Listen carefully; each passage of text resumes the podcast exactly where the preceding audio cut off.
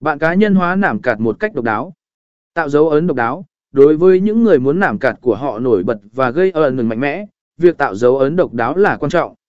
Bạn có thể sử dụng các yếu tố thiết kế độc đáo, màu sắc tương phản hoặc hình dáng khác biệt để làm cho nảm cạt của bạn nổi bật trong đám đông. Phù hợp với ngành công việc, luôn cân nhắc ngành công việc của bạn. Nạm cạt nên thể hiện phù hợp với lĩnh vực hoạt động của bạn và thu hút sự quan tâm của đối tượng mục tiêu. Điều này giúp bạn tạo sự kết nối tốt hơn với người khác trong cùng lĩnh vực. Hãy nhớ rằng mục tiêu của bạn